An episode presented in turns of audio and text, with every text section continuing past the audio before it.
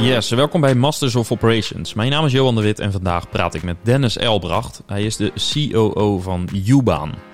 En eigenlijk gebruiken we de term COO in dit gesprek niet zoveel, want het gaat vooral over de term integrator en over wat dat in de praktijk precies betekent.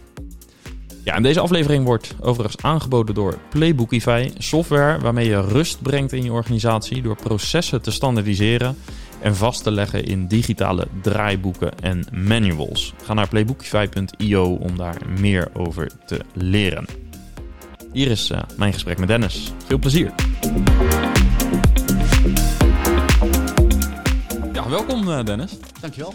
Leuk dat je hier bent. Um, vandaag uh, gaan we het hebben over um, de samenwerking tussen een CEO en een COO. En daar kun je misschien nog wel wat verschillende termen voor gebruiken, maar eigenlijk de visionair en uh, ja, de operator, zoals het in het boek uh, Rocket Fuel uh, wordt genoemd. Integrator. Integrator, ja, dat ja. is hem. Um, voordat we daar naartoe gaan, misschien leuk om even wat context te, te schetsen. Um, ik heb net al gezegd dat je voor Ubaan werkt. Um, wat doen jullie? Ubaan uh, heeft een uh, uitzendplatform uh, gebouwd. is eigenlijk ontstaan als een carve-out van een andere onderneming. Stuk techniek wat is overgenomen en uitgebouwd is tot het platform wat het vandaag de dag is. Ehm, bedoeling is dat het een, een heel schaalbaar product is, waardoor het makkelijker wordt om de match te digitaliseren. Uh, en dat is waar Juban iedere dag aan bouwt. Ja, dus een uh, recruitment platform, als ik het uh, ja. heel, heel kort samenvat. Klopt, met een ja. uitzendconstructie aan de achterkant. Ja, en, en, en jullie bouwen het platform dus zelf? Klopt. Ja. ja. En jouw rol is dus um, ja, COO op papier. Um, en, en we hebben dus uh, ook in het intro heb ik al even genoemd uh, Rocket Fuel. Um, kun je aangeven wanneer jij voor het eerst in aanraking bent gekomen met de termen die in Rocket Fuel worden geïntroduceerd? Ik denk ergens begin 2022. ik was werkzaam bij een andere start-up in, in de Saashoek. En ik las die, die theorie, dat boek van, van Rocket Fuel. En ik werd daar wel door gegrepen. Ik vond het een interessante theorie. Um, waar wij ook in, in die context veel mee te maken hadden. Um, en pas veel later, dus halverwege 22, ben ik in gesprek geraakt met Ubaan. waarbij de CEO nadrukkelijk op zoek was naar een integrator volgens het boek en volgens dat model. Formuleerde die dat ook op die manier? Of? Ja, hij okay. formuleerde het echt als een integrator. Um, uh, en ik weet ook nog dat ik, dat ik ging werken en dat hij zei: Ja, weet je, de functietitel aan zich maakt me nog niet eens zo gek veel uit. Hè, ja, uiteindelijk is integrator als functietitel een, een ingewikkelde, want dan weten veel mensen niet wat je doet. dus we hebben daarvoor gekozen om daar de officiële COO-functietitel van te maken. Overigens heb ik op LinkedIn wel gewoon duidelijk ook staan dat ik integrator ben. Um, het idee van die theorie is dat um, uh, de CEO wat meer focust op uh, nou, de stakeholder management werken aan het bedrijf. Um, en uh, ik ben wat meer intern gericht en ik werk dus in het bedrijf. Betekent dat, dat ik de dagdagelijkse leiding heb over het hele bedrijf. Um, en hij uh, zich bezighoudt met alle zaken daaromheen om te zorgen dat we versnellen en uh, doorgroeien. Ja, en kun je ons nog een beetje meenemen naar het moment dat je dat boek las? Je zei, het interessant boek. wat zijn een paar van die dingen die in die theorie die jou grepen? Nou, het meest uh, aansprekende was dat je eigenlijk uh, twee types hebt. Um, uh, dus het boek gaat heel erg uit van het feit dat er twee soort archetypes zijn. je hebt de, de ondernemer die nou, echt heel goed is in plannen bedenken, die groots denkt, die vaak abstract denkt, die ochtends bij wijze van spreken onder de douche staat en al tien nieuwe ideeën heeft over hoe het verder moet. Um, en dan heb je daar tegenover het andere archetype ondernemer. Uh, en dat is een archetype wat veel meer, um, laat ik zeggen, stilstaat bij wat moet er nu gebeuren om daadwerkelijk datgene wat we hebben bedacht te realiseren. Die is veel meer van het managen, van het zorgen dat datgene wat er aan grote visie ligt, te vertalen naar de teams. Zorgen dat dat uitgevoerd kan worden. Ja. En um, ik, moet heel ik zeggen dat juist in die context waar ik me toen in bevond, me daar heel erg in kon vinden. Ondernemers hebben vaak, en, en zeker ook in start-ups, weet je wel, founders van, van ondernemingen zijn vaak. Uh, uh, die hebben grootse plannen. Die hebben grootse ideeën. Grote visies, mooie vergezichten. Exact. Ja. Maar het moet vandaag de dag gebeuren. Ja. Nu moet iets uitgevoerd worden. En hoe kom je daar dan?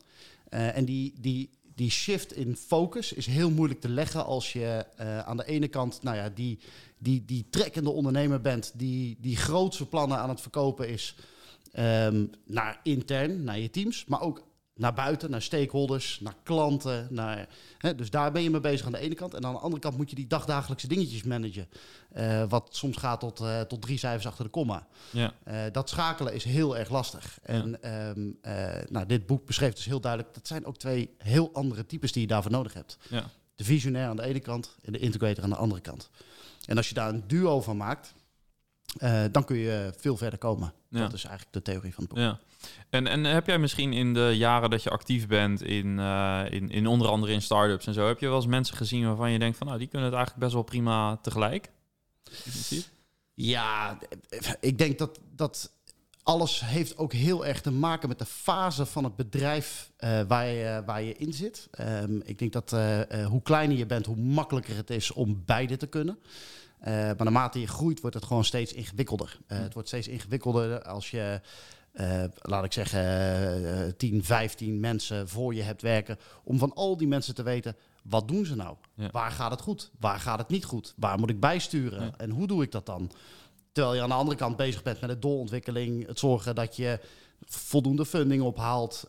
Dat je stakeholders tevreden zijn. Ook je grootste klanten, dat die voldoende aandacht krijgen. En dat je die goed snapt daar, daar gaat zoveel uh, wat er dan uh, langs je heen gaat. Ja. Uh, dus ik kan me heel goed voorstellen dat, je, dat dat ergens het moment wordt dat je juist iemand erbij zoekt. En dan kan het zo zijn dat je echt die integrator bent die heel erg gericht is op de details. Dus dat je een, een, een, een CEO zoekt um, of een visionair. om, dat, om dat bedrijf op die manier verder groot te brengen. Of andersom. En meestal zie je bij start-up founders uh, dat het andersom is. Uh, dus dat je die visionair zelf bent ja. en dat je er een integrator bij zoekt om de details te managen. Ja. Uh, hoe, hoe, groot was het team uh, toen jij gevraagd werd als integrator? ongeveer 15 mensen. Ja, precies. Ja. Ja. Dus sluit aan op je voorgaande antwoord. Ja, exact. Ja, um, ik wil zo nog wat meer specifiek over die rollen hebben, maar eerst misschien even goed voor een beetje context. Um, uh, hoe, hoe, zag de organisatie er op dat moment een beetje uit? En, en wat waren voor jou als integrator de eerste dingen die je wilde of moest of ja, ging doen eigenlijk binnen Ubaan om um, ja, de organisatie meer te structureren en te organiseren? Ja, ik denk dat um, zeg maar enerzijds um, er ligt gewoon een hele duidelijke groeiambitie. En dat ligt er uh, natuurlijk bij iedere onderneming, anders dan ben je heel snel uitgesproken. Maar er lag een hele duidelijke groeiambitie. Um, dus wat ik als eerste heb gedaan is gewoon de organisatie verder definiëren. Wat, wat, wat de grap is in, in, in veel van dit soort organisaties, dat je van niks naar iets is goed te doen.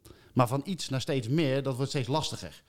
Um, uh, dus dat begin was, uh, was goed gemaakt. Um, maar daarna kom je erachter dat bijvoorbeeld functies niet heel duidelijk gedefinieerd zijn. Hm. Dat verantwoordelijkheden niet duidelijk belegd zijn in de organisatie. He, dus dan heb je het over uh, nou ja, de oude theorieën van bijvoorbeeld scale-up, die ik dan erbij pak, zoals een job scorecard. Heeft iedereen een duidelijke job scorecard? Is ja. het meetbaar waar, wat, wat iedereen hier aan het doen is? Um, dat is één. Uh, dan heb je een, uh, een, een, een, een, rollen- en verantwoordelijkheden die je daar overheen kan leggen. Uh, daaroverheen kun je een compensatiemodel leggen. Is dat in lijn met, met wat, we, wat we aan het doen zijn en hoe we hier mensen aannemen en hoe we kijken naar taken en verantwoordelijkheden in het team? Dat zijn de eerste dingen die je vaak toch wel wil doen, denk ik, als je in zo'n kleine, jonge organisatie binnenkomt en, en, en een volgende stap wil maken. Ja, en waarom is dat belangrijk? Als, nou, waarom is dat belangrijk begin? Ja, voor mij heeft dat uh, uh, een, een, een, een uh, dubbele lading. Enerzijds heeft dat te maken met het feit dat ik de organisatie wil leren kennen. Het is een hele goede manier om de mensen te leren ke kennen. Um, laat ze zelf eens een jobscorecard schrijven. Waar ben jij nou verantwoordelijk voor? Wat zijn jouw resultaten? Wat denk je dat je metrics zouden moeten zijn? Dus hoe gaan we dan meten dat je ook daadwerkelijk doet wat je zou moeten doen en, en dat je vooruitgang boekt? Uh, precies dat uh, is, een, is een hele goede manier om mensen te leren kennen. Maar ook om in kaart te brengen waar zitten dan de gaten in de organisatie. Hm. Ja, dus wat klopt er dan nu nog niet? Een met gap qua- wat we daadwerkelijk aan het doen zijn. Qua kennis of ervaring of eh, eh, bepaalde com- eh, ja, eh, competenties, zeg maar. Eh, Ja. wat ontbreekt er? Ja. Ja, competenties ehm, eh, langs de lijn van je businessmodel. Dus eh, eh, we zijn iets aan het doen met elkaar. En op een gegeven moment kom je erachter, bijvoorbeeld, even niet dat dat daadwerkelijk gebeurd is, maar ik heb heel veel mensen die heel erg gericht zijn op het sturen op data. Maar er zijn te weinig mensen die, nou ja, op basis van die analyse dan ook iets daadwerkelijk kunnen uitvoeren. Dus we constateren veel knelpunten. Maar kun je dat ook daadwerkelijk uitvoeren? Kun je Ja. er dan ook het verschil mee gaan maken? Ja. Ehm, nou, dat, dat, dat soort competenties komen daaruit naar Ja. voren als je het goed doet. Ja. Eh, je begon ook bij eh, ambitie, hè? dus je hebt een stevige groeiambitie. Zo kwam je binnen. Ehm, eh, hoe was dat gedefinieerd? PowerPoints of was dat helemaal niet zo gedefinieerd? Wat, wat, wat, hoe, hoe zag dat eruit? Ja, nou, de, eigenlijk was dat al best wel goed geregeld. Ik kwam binnen, Ubaan ehm, eh, is, een, is een corporate start-up. Eh betekent dat er geen eh, externe financiers in zitten. ehm, eh, en dat de, in dit specifieke geval is eh Ubaan eh, overgenomen door de Proman groep. voor een groot deel van de aandelen in eh, 2022.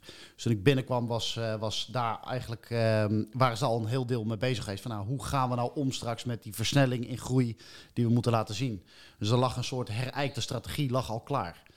Ehm, eh, dus dat is heel interessant. Want daardoor kwam ik binnen met een soort, nou ja, in een soort gespreid bedje van, nou ja, dit is wat we met elkaar hebben geschreven. Wat we met elkaar hebben bedacht. En daar moesten we in de uitvoering eh, geraken. En daar konden we nog wel een klein beetje aan tweaken.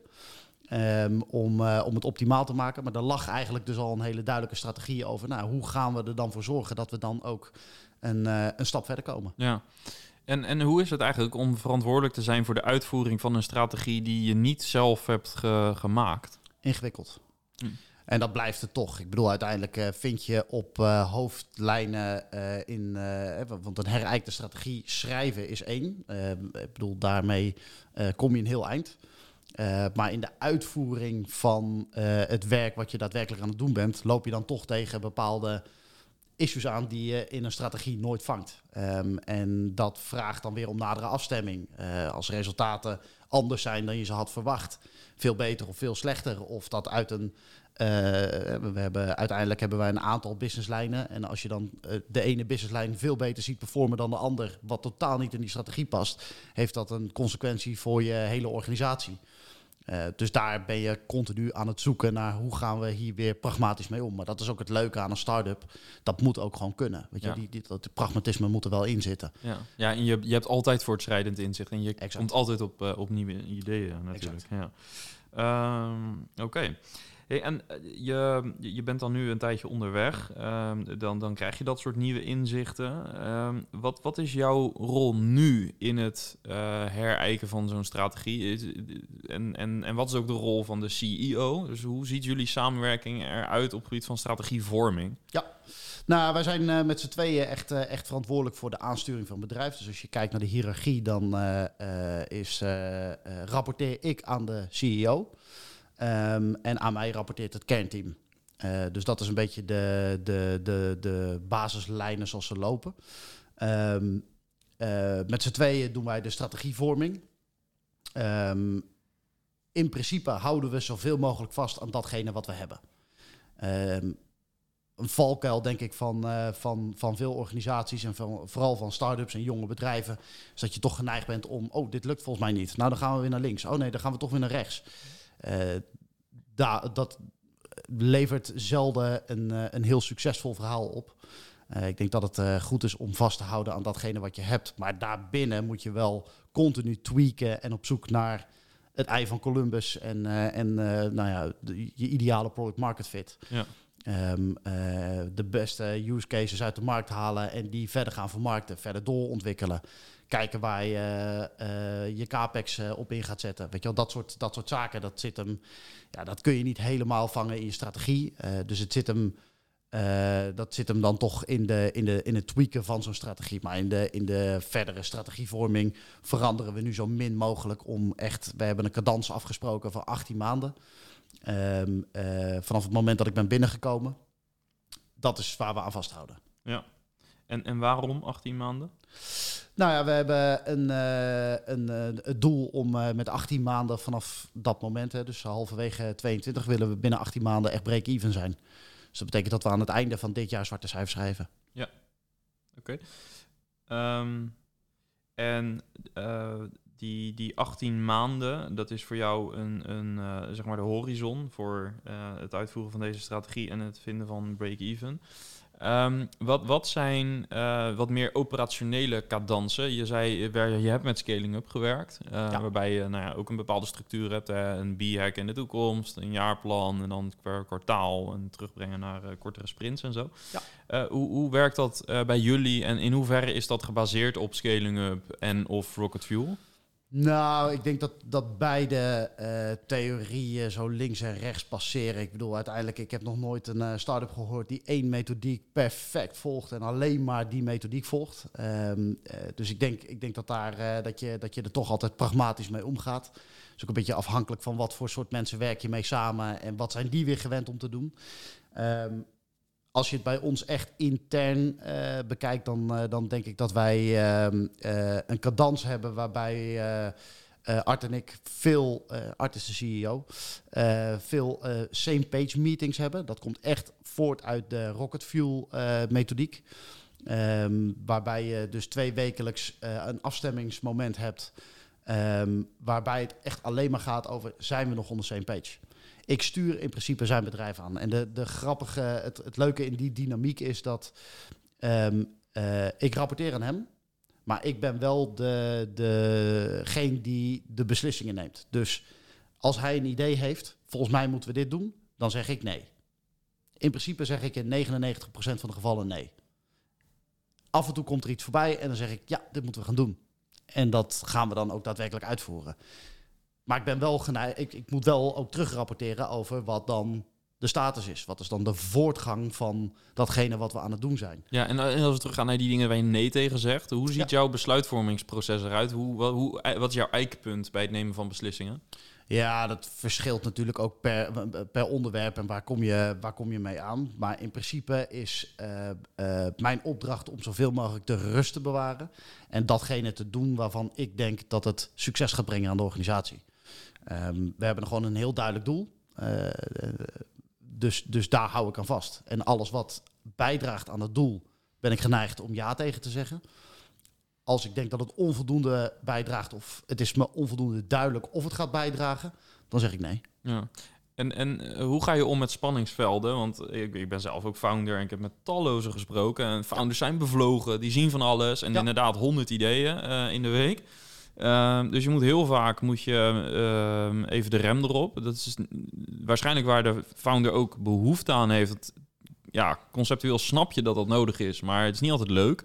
Hoe ga je om met spanningsvelden als jij nee zegt en hij denkt dat het toch wel een heel goed idee is?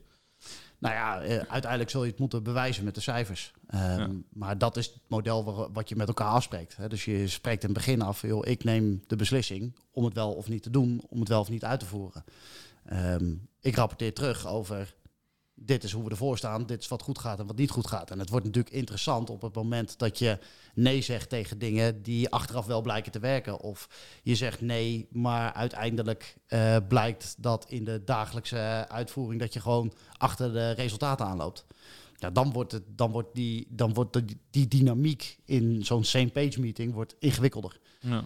Um, en het wordt lastiger om dan nee te blijven verkopen. En toch ben ik ervan overtuigd dat je als COO um, ehm, daarin dan, uh, of als integrator in dit uh, specifieke voorbeeld, uh, dan een, een, een leidende rol hebt. En daarin ook echt de beslissing moet durven nemen om te zeggen, maar ik hou vast aan mijn nee, omdat ik ervan overtuigd ben dat iets niet ja. gaat werken. Of onvoldoende gaat werken. Ja. En is dit echt iets wat echt in het uh, model van Rocket Fuel zit? Of is dit meer een cultuurding, hoe jullie het invullen? Nee, dit zit echt in het model van Rocket okay. Fuel. Uh, dus Rocket Fuel gaat er echt vanuit dat de integrator ook de, de beslissingnemer is als het gaat over nou ja, wel of niet implementeren van, uh, van dingen en, en, en hoe de organisatie vormgegeven en aangestuurd wordt. En uit, uiteindelijk, om even terug te grijpen naar wat ik net zei, weet je wel, verschil moet continu zijn, werk je aan je bedrijf of werk je in je bedrijf? Ehm, en, en, eh, en, en dat is vaak voor ons ook, weet je al. En zeker aan het begin was dat nog echt wel even zoeken. Wat is nou ehm, eh, waarover hij kan zeggen, ja, maar dan spreekt nu toch echt een veto uit, want dit moeten we gaan doen. Ik vind dat hij dat recht wel moet hebben. Hm. Eh, want we moeten het toch uiteindelijk ook samen doen. En eh, eh, sommige dingen, ik bedoel, hij werkt al vier jaar in dit bedrijf. Ik ben er nu net een paar maanden bij. Eh, dat verschil is ook wel duidelijk. Weet je wel? En het is denk ik goed dat hij, dat hij op bepaalde dingen me toch weer kan overroelen. Ja, want waar hou jij het vertrouwen vandaan om een, een nee te verdedigen? Zeker als het bij hem echt een hele duidelijke ja is. Nou, ik, heb, ik, ik eh, baseer me vaak op mijn ervaringen. Ehm, eh, dus, dus dat wil zeggen, enerzijds eh, heb ik een, een achtergrond in de uitzendbranche. Ik heb tien jaar bijna in de uitzendbranche gewerkt, waarvan vijf jaar als franchise-ondernemer. Ehm, eh, dus ik ken die branche ken ik heel goed. Dat is de ene kant van het verhaal. En aan de andere kant heb ik gewoon ja, een, een, een vrij uitgebreide achtergrond nu in de, in de start-up wereld. Eh, dus ik ken beide werelden ken ik heel goed. Ehm, eh, en daar hou ik me vaak aan vast. Dus dat, dat zijn de, de ervaringen waar ik op vaar. En tweede wat ik heel belangrijk vind is het team. Dus de, als je kijkt naar, naar het team, het team kan ook maar zoveel veranderingen aan. Eh, Hm. Het is denk ik ook heel goed, ook naar een team toe, rust te bewaren, duidelijk te zijn over dit is wat we doen, dit is waar we op focussen, dit zijn de metrics. En dat niet iedere keer weer om te gooien op het moment dat het even niet loopt zoals het zou moeten lopen. ja. Eh, ik denk dat, daar, eh, dat dat gewoon heel belangrijk is voor ieder team om, om daarin cadans te vinden en dan uiteindelijk die resultaten wel te gaan boeken. Ja, en dus ruimte hebben om ook de dingen te doen. Eh, eh, de dingen goed te doen die ze moeten doen. Ja. Maar er moet wel lerend vermogen in zitten. Ja. En dat is weer de, de keerzijde van het verhaal. Dus wanneer houdt dat ook op? Eh, en daarom is die dynamiek in zo'n same-page meeting is mega belangrijk om met elkaar continu dat, dat spanningsveld te verkennen eh, en, en van elkaar te leren als het gaat over, ja, we doen nu al een poos niet wat we zouden moeten doen. We lopen nu al te lang achter die resultaten aan. Wanneer is dan het moment dat we besluiten dat we wel iets gaan doen? En daar moet je afspraken over maken. Ja. Ehm, dit is een van de meetings die je hebt. Eh, zijn er nog andere belangrijke meetings ehm, tussen jullie, maar ook tussen jou en jouw team? Dus het kernteam wat je, wat je beschreef. Ja, nou, ik denk dat dit is echt de belangrijkste meeting tussen mij en, eh, en Art. Wij hebben die eh, twee keer in de week, ehm, eh, wat ik al zei. En dan daarnaast heb ik elke week met het kernteam een, een meeting separaat waar, waar de CEO ook niet bij zit. Ehm, eh, mijn kernteam die vertegenwoordigt in principe iedere afdeling van, van het bedrijf. ehm, eh, die op hun beurt weer de teams aansturen. Om gewoon met elkaar heel erg proberen in detail te kijken. Wat gebeurt er? Wat gaat er goed en wat gaat er niet goed? Ehm, eh, en waar moeten we, waar moeten we ook eh, eh, op blijven sturen of op actie op ondernemen? Dus dat zit in dat kernteamoverleg. Ehm, bij ons werkt het iets anders dan in, de, in een, eh, nou ja, wat ik zou, laat ik zeggen, wat meer reguliere start-up, die wat meer in eh cadansen van eh, een kwartaal denkt. Wij denken echt in een cadans van vier weken.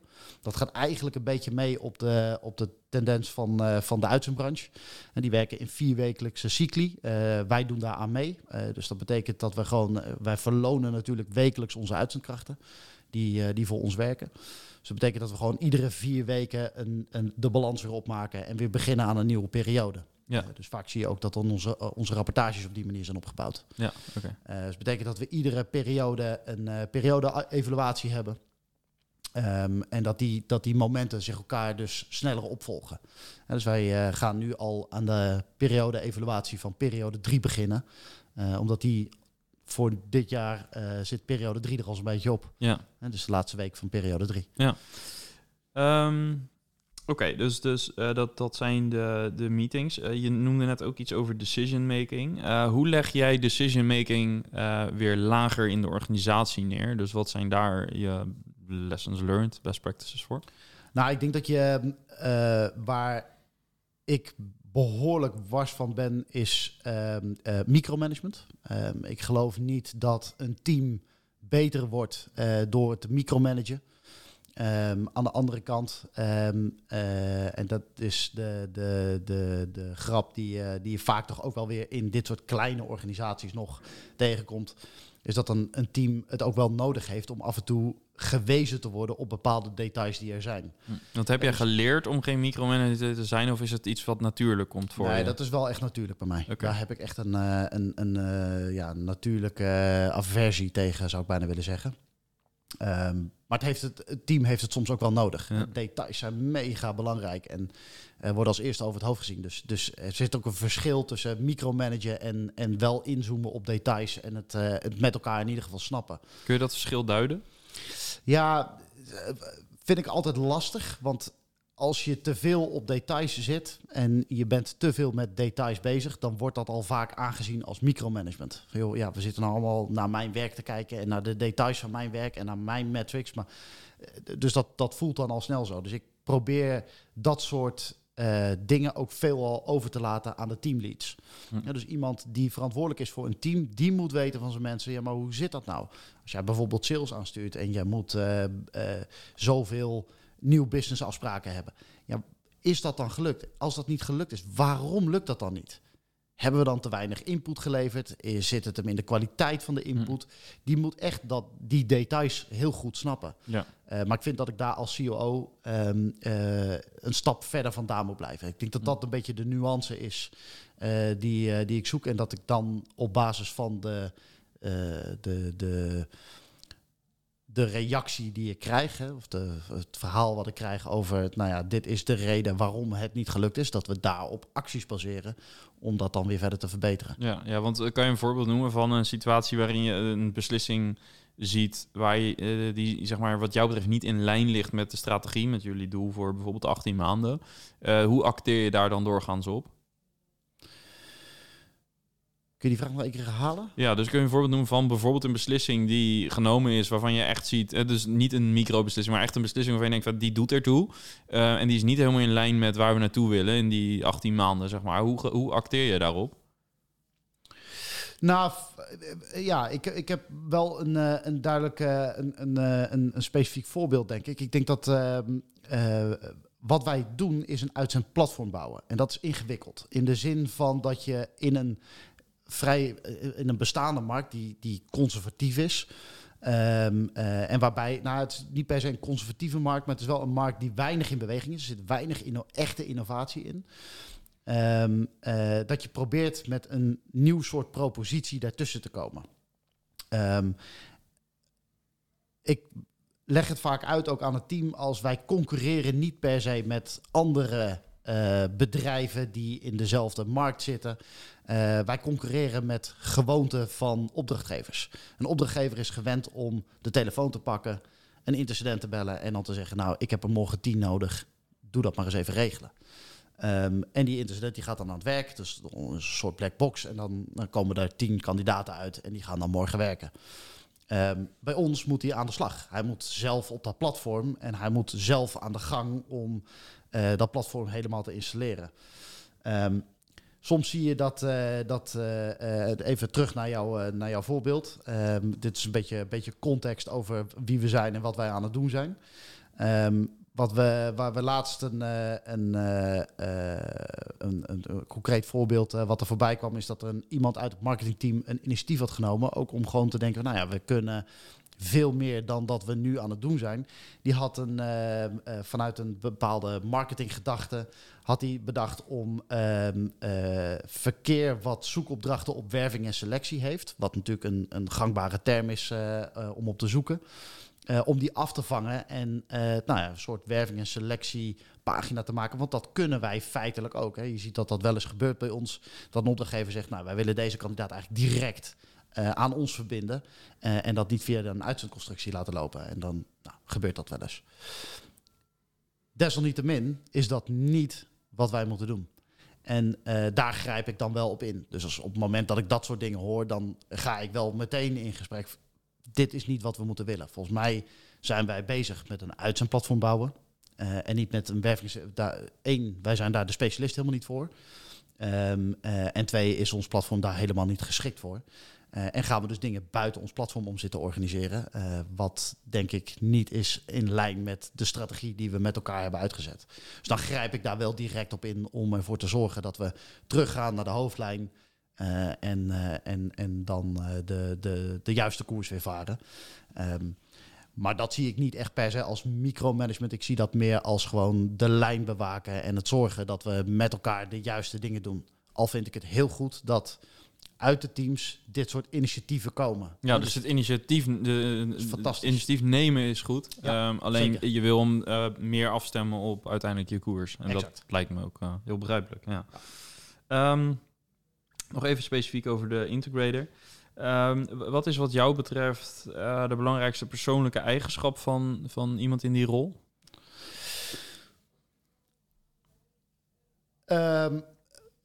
Heb ik over nagedacht, maar dat vind ik een vrij lastige vraag om te beantwoorden. Het is ehm, eh, denk ik heel sterk afhankelijk van de context en eh, van de grootte van het bedrijf, van het soort bedrijf eh, wat je, wat je, waar je in werkt. Ehm, ik denk dat een, een integrator is, is vooral wel iemand die heel sterk is in persoonlijk leiderschap. Ehm, want ik denk dat zeg maar, eh, de dynamiek die ik net beschreef met de CEO, eh, dat dat de, een van de belangrijkste kenmerken is van een integrator. Het moet, het moet ook een soort tegenhanger zijn van die CEO. Ehm, eh, en je moet bijna bewust continu de confrontatie opzoeken door nee te verkopen. Hm. Om de rust te bewaren, om te zorgen dat je focus houdt op je doel en alleen maar de dingen te doen die daar direct een bijdrage op leveren. Ehm, eh, of een significante bijdrage aanleveren. Eh, om die verder te implementeren. En, en, en voor de rest moet je proberen om ehm, vast te houden aan datgene wat je al aan het doen bent. Zit, zit ook niet de, je gebruikt niet voor niets het woord significant. Het is niet een bijzin, je voegt hem nog expliciet toe. Ja. Waarom is dat? Nou ik denk dat iedere eh, significante wij- wijziging die significante impact heeft op, eh, op je resultaat, dat je daarvoor voor moet kiezen.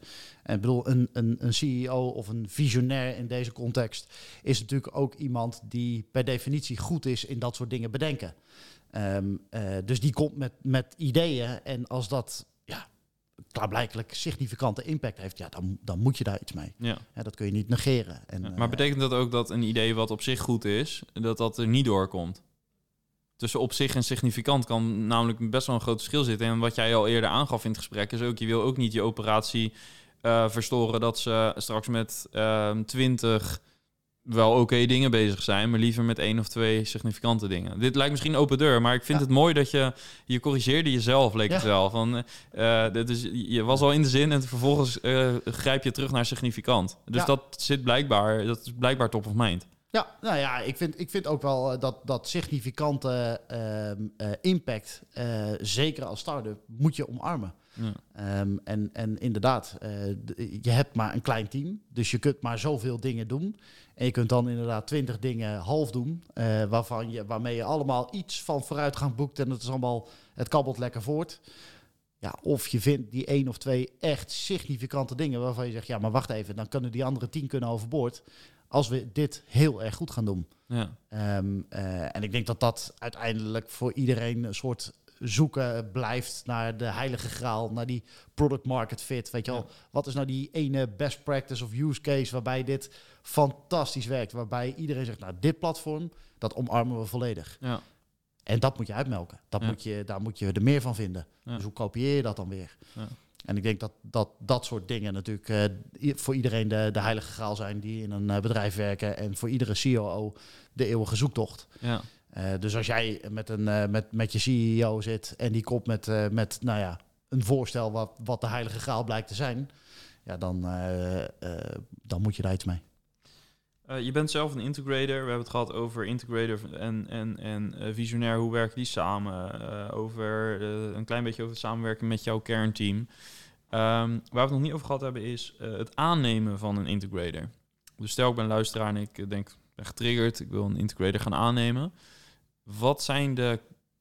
Stel, jij moet morgen een integrator aannemen voor Ja. in jouw team. Want je zult er meer van, van willen uiteindelijk. Kan ik me zo voorstellen. Ehm, de mensen met in ieder geval, dus niet, niet formeel met de rol COO of integrator, maar wel met mensen die de skills hebben die passen bij een integrator. Ehm, nou, ik denk, ik denk, zeg maar even zoals het in het boek staat geformuleerd, weet je wel. Dus als je de echte officiële theorie volgt, dan heb je gewoon één, in, in een bedrijf één CEO en één COO, één visionair en één integrator. Ehm, maar ik denk eh, even om, om terug te komen op je vraag. Als je uh, nu morgen op zoek wil naar een integrator, de, waar let je dan op? Wat, wat is dan heel belangrijk? Wat pik je eruit? Ik denk dat je iemand zoekt die zichzelf heel erg goed kent. Um, en daarin uh, persoonlijk leiderschap uh, kan laten zien. Die ook gedurende het interviewproces het met je oneens kan zijn. En dat kan onderbouwen. Ehm, waarbij Um, uh, maar wat gaat op een manier waarbij de dynamiek het stand blijft. Want het moet uiteindelijk ook iemand zijn die goed bij je past. Want ik denk dat de dynamiek tussen de CEO en, en de COO in dit geval, dat dat gewoon mega belangrijk is. Dat die goed is. en, en dat je in die same page meetings niet alleen maar nee aan het verkopen bent. en zoals het uh, zoals ik wel vaker genoemd word, de azijnzeiker uh, van de organisatie moet zijn. Maar dat je ook gewoon uh, met elkaar dat bedrijf bestuurbaar houdt. En ja. zorgt dat je de juiste beslissingen neemt. En dat je de weg vooruit vindt. En dat je de successen weer kunt vieren. Ja, dus ik denk dat het, het moet één iemand zijn die bij je past. Twee, die sterk in zijn schoenen staat en, en, en een, een nee kan verkopen en onderbouwen. Ja, en, en drie, die daar in persoonlijk leiderschap kan laten zien. Um, uh, door, uh, door ook op de juiste manier de teams weer verder aan te sturen. Ja. Ik vind het een mooie afsluiter. Dankjewel. Thanks ook. Yes. En ben je zelf operationeel directeur of eindverantwoordelijk en, uh, ja, of in een soortgelijke functie? En wil je jouw verhaal doen in deze podcast? Voeg me even toe op LinkedIn en stuur me een berichtje of mail naar info at mastersofoperations.com.